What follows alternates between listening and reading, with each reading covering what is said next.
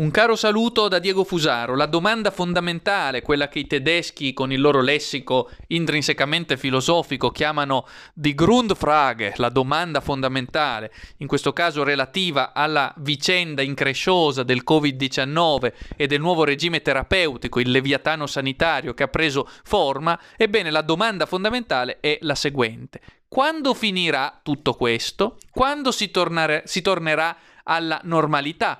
Posto che si possa un giorno tornare alla normalità?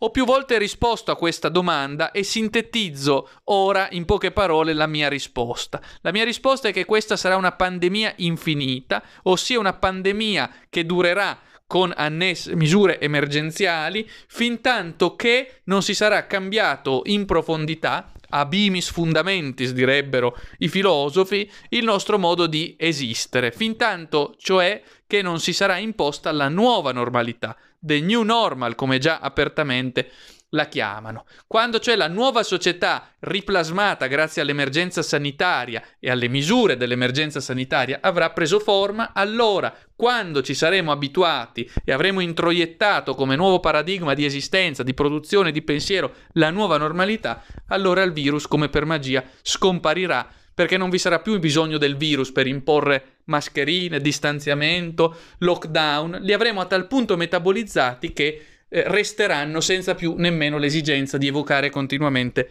il virus. Questo prevedo. Quindi in due passaggi fondamentali.